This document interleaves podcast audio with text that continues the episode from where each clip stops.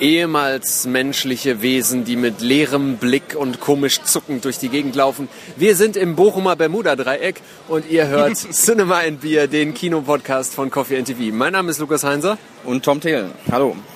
Tom, wir haben einen Film gesehen, nicht gemeinsam mal wieder, aber immerhin den gleichen. Denselben äh, sogar, oder? Nein, den gleichen. Wobei Film ist das natürlich eine sehr schwierige Frage. Da könnten wir lange drüber diskutieren. Aber wir haben World War, War Z gesehen. Oder World War Z, wie wir Amerikaner sagen. Ja, die einen sagen so, die anderen sagen so. Äh, wir wollen das ja hier für, dass alle wissen, äh, was gemeint ist. Auf jeden Fall Weltkrieg Z. Weltkrieg Z. Ja, eine, ein Film aus dem äh, unfassbar bekannten Subgenre des Zombie-Films. Äh, uralt, großes Meisterwerk begründet eigentlich. George A. Romero hat die ganz großen äh, Streifen da gedreht. Jetzt äh, Brad Pitt, ein unglaublich teurer Film, ein gewaltiges äh, Spektakel von äh, Leibern. Ja, und äh, 240 Millionen Dollar äh, munkelt man grob, äh, dass dieser Film verschlungen hat. Man sieht es ihm nicht in jedem Moment an, was aber auch daran liegt, dass die unglaublich teure Szene, die in Moskau spielte, eine längere Kampfsequenz mit Zombies auf dem Roten Platz, komplett in die Tonne gekloppt wurde.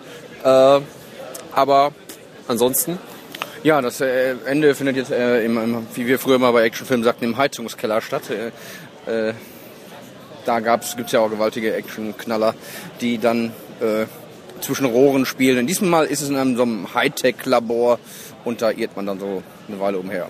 Im Prinzip eine gigantische Antiklimax auf eine Art, auf eine andere Art, aber auch sehr, sehr spannend, weil der Schluss, das kann man an dieser Stelle verraten, ohne ganz große Explosionen, Gemetzel und sonst was vonstatten geht, sondern eher eine leise, äh, ja, manchmal fast geräuschlose Aneinanderreihung von kleinen Aufgaben und Rätseln. Ist so ein bisschen äh, Mission Impossible mäßig fast. Ja, also eigentlich ist es ein relativ trivialer Plot. Man weiß ungefähr nach einer halben Stunde, was passieren wird am Ende so ungefähr. Ich sag nur, äh, was hat die, die Invasoren aus dem All immer schon umgebracht? Äh, nicht etwa die Atombomben und die Superwaffen, sondern eher so was Der anderes. Schnupfen. Der Schnupfen oder äh, Lieder von Tom Jones oder so. Das hat sie, glaube ich, auch mal irgendwann dahin gerafft, wenn ich mich recht Nee, da, da, war, da waren es äh, Jodel, Jodel-Country-Songs. Lieder von Tom Jones äh, haben... Achso, Tom Jones hat da nur mitgespielt. Tom Jones okay, hat nur mitgespielt. Wir schweifen ab. Wir schweifen ab. Ähm, ein Film basierend auf einem Buch, das wir wahrscheinlich beide nicht gelesen haben. Ich habe es nicht gelesen, nein. Äh, der Sohn von Mel Brooks hat es, glaube ich, geschrieben. Äh, ja, ich weiß da relativ wenig drüber. Ich weiß eigentlich gar nichts drüber über das Buch. Da ich glaube, die Drehbuchautoren wussten aber auch relativ wenig drüber, weil der fertige Film äh, gerade in der Form mit neu geschriebenem Schluss und sowas dann auch vergleichsweise wenig mit dem Buch zu tun hat. Wir machen an dieser Stelle einfach mal kurz einen äh, Spoiler-Alert. Alles, was jetzt kommt, ist natürlich sowieso, äh, wir verraten jetzt einfach alles. Wenn Sie das äh, nicht hören wollen oder ihr, dann äh, macht jetzt aus. Ja, braucht ihr aber nicht unbedingt. Im Gegensatz zum Lukas fand ich das nämlich eigentlich alles äh, sehr unspannend. Äh, ich fand es nicht dramatisch spannend. Also. Nee, dramatisch spannend ist es jetzt nicht, aber es gab eine sensationelle Szene von großartiger Ironie. Äh, die fliegen also raus aus Amerika. Also vielleicht sagen wir kurz nochmal die Grundhandlung. Äh, Zombies sind plötzlich in äh, Philadelphia, in Washington DC, in New York, überall und äh, auf so der ganzen auf der Welt. Welt. Und äh, Brad Pitt, der einen ehemaligen UNO-Mitarbeiter spielt, äh, rettet sich mit seiner Familie auf einen Flugzeugträger und fliegt dann von da aus los, um die Welt zu retten mit einem Militärarzt oder mit einem Arzt, der also genau weiß, äh, wo man jetzt Patient Zero suchen muss, äh, wie das alles vonstatten geht. Patient Zero ist also der, der erste Patient, wenn man den hat, ist es angeblich so, dass man, äh, dann ist alles viel einfacher auf jeden Fall. Wir kennen das Prinzip und die fliegen also los, fliegen nach äh, Südkorea und äh, landen auf einer Militärbasis, steigen aus einem Flugzeug aus und werden erstmal angegriffen von Zombies und dann kommt es zu einer sehr unglücklichen Situation, weil dieser Arzt, der jetzt alle retten soll, stolpert und erschießt sich mit seiner eigenen Waffe. Genau, das habe ich äh, gar nicht so richtig mitgekriegt, aber das, äh, ich, weil ich nicht damit gerechnet habe, wahrscheinlich habe ich woanders hingeguckt gerade. Aber äh, es ist so. Der ist dann auf jeden Fall tot. Sensationell. äh, Im Prinzip die, die beste, weil außergewöhnlichste Drehbuchidee an dieser Stelle. Ja, kann man zweifellos so sagen. Aber damit ist natürlich noch lange nicht äh, die Welt verloren durch diesen unglücklichen Zufall, sondern Brad Pitt wird jetzt äh, noch wichtiger, weil er jetzt wirklich der aller, aller, aller einzigste, sagt man das so, der aller einzigste ist, auf dessen äh, Schultern noch die Hoffnung der Menschheit äh, ruhen. Ja, und dann legt er halt los. Ne? Der ganze Film dreht sich sowieso nur um ihn. Er ist, glaube ich, in 100% der Szenen quasi im, im Bild. Ach nee, einmal, einige Mal ist seine Familie noch zu sehen, aber naja, 95% ist Brad Pitt im Bild. Wie hat dir der Film gefallen? Äh, ich fand ihn nicht gut.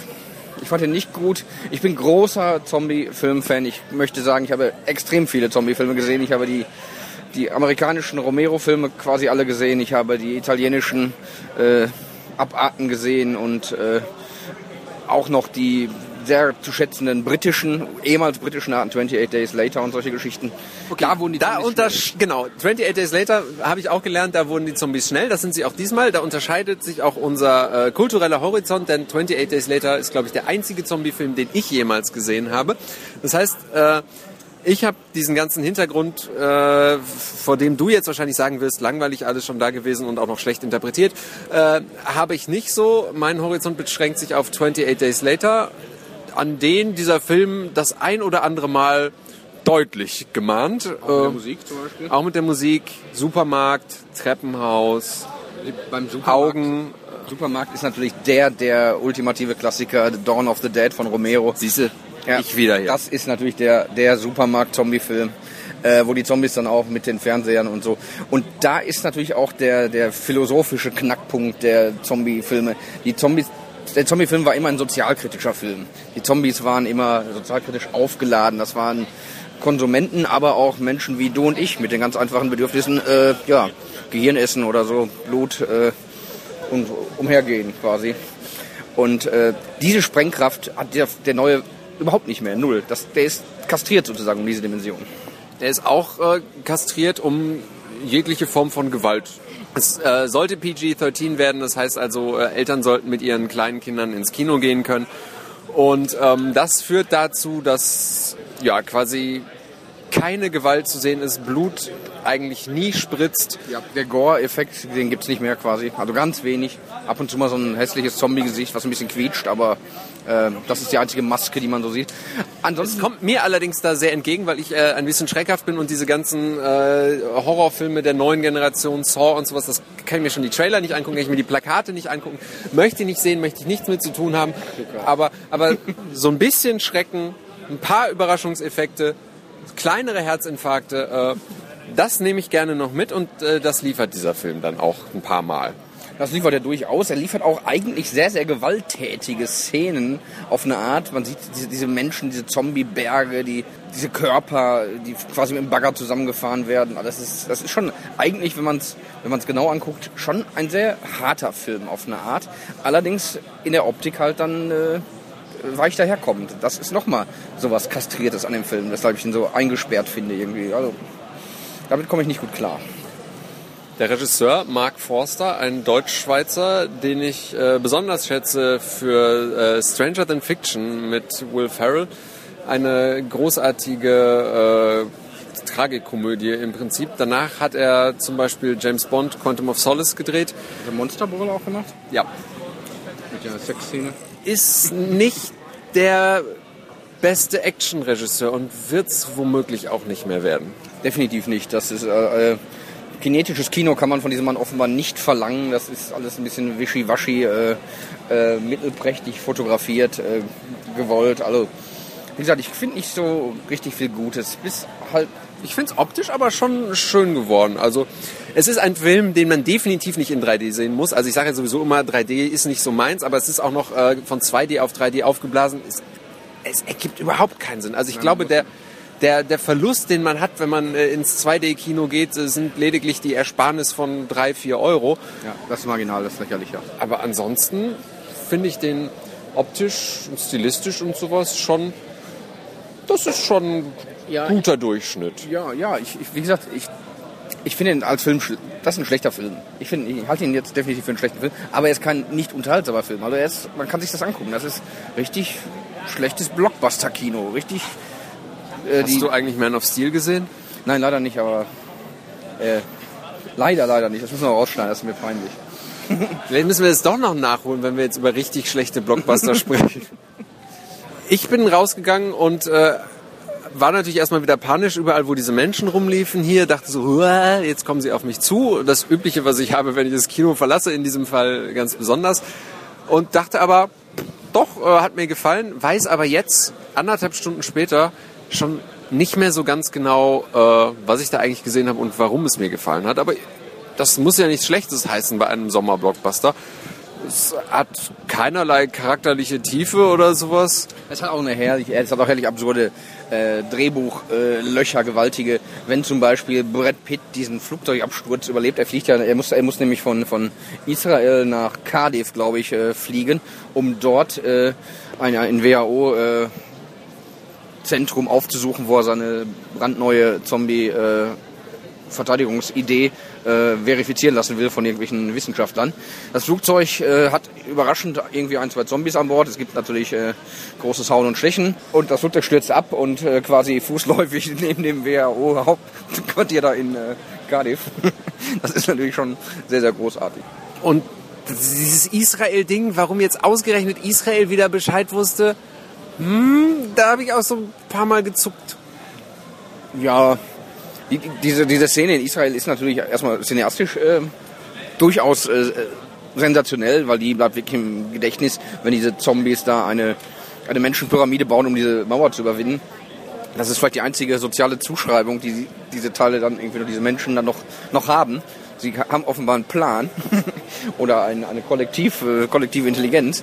Ja, aber, aber auch, auch, da, auch da sieht man wieder, Religion ruiniert alles, weil diese Menschen sind da eingepfercht. Ja, in, Burg, in, in, einem, Schutzwall, in einem Schutzwall. Äh, hinter einem Schutzwall sind sie eingepfercht und fangen dann an, gemeinsam einen, einen liturgischen Song anzustimmen und machen das in einer solchen Lautstärke, dass die Zombies geweckt werden und über den Zaun kommen. Kann man nur wieder sagen, Religion zahlt sich auch an der Stelle nicht aus. Ja, und äh, die israelische Wagenburg-Mentalität wird da ja auch, äh, ob sie kritisiert wird, ich weiß es nicht. Oder ob die sich überhaupt was dabei gedacht haben. Immerhin waren es fünf oder sechs Drehbuchautoren, die hintereinander die, da diesen Film bearbeitet haben.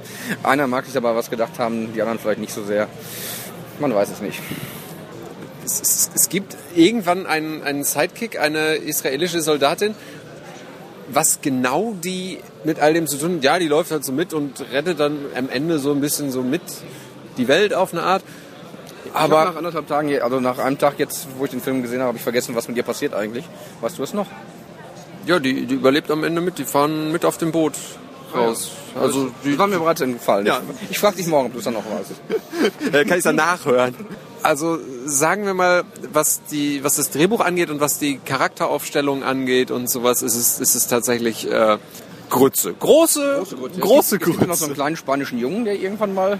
Ja, auch der, völlig, also man, man, hat an vielen Stellen das Gefühl, dass irgendeiner dieser Drehbuchautoren eine Idee dahinter hatte und die ist aber bei den anderen Autoren, die mitgeschrieben haben oder dann anschließend am Werk waren, nie angekommen. Und so hängen so ganz, ganz viele Charaktere sinnlos in der Luft. Aber es geht eigentlich eh nur um Brad Pitt. Das ist das, ja genau. Vielleicht und dann taucht plötzlich ganz überraschend Moritz bleibt treu ja, auf. Das haben wir noch vergessen. und das, das ganze Kino so, oh. Ja, fast der größte Schockmoment. So, oh. Man hat vorher nichts davon gelesen. Ja, erstaunlich eigentlich. Das wird doch sonst immer so abgefeiert, wenn man kann es auch nicht deutsche Schauspieler in großen Hollywood-Produktionen zwei Minuten. Aber man kann auch zu dieser Rolle auch wirklich gar nichts sagen. Das hat, glaube ich, noch nicht mal einen. Im Doch, Abspann hat sie keine, keinen, äh, keinen Namen, sondern nur irgendwie so Scientists. Ja, das kann sein, ja. Aber er sagt auch, glaube ich, zwei Sätze und nicht, dass er irgendwie wieder gucken würde. Er macht das, er, der sitzt da einfach, ja. Egal. Und ist wie immer Moritz bleibt treu. Ja. Ja, fällt keinem auf. Der bleibt sich treu. Ja. ja. was soll man sagen? Die Zombies sind halt, also ich mag die schnellen Zombies ja eh alle, alle nicht so sehr. Die, die langsamen Zombies waren besser, aber werde ich auch alt und Traditionalist und kulturkonservativ und so. Und ähm, dann lass uns auch an dieser Stelle einfach äh, wir enden. Haben vergessen am Anfang zu posten. Ja, vergessen am Anfang zu posten, machen wir jetzt. Tom? Prost, äh, World War Z. Vielen Dank fürs Zuhören. Auf Wiedersehen.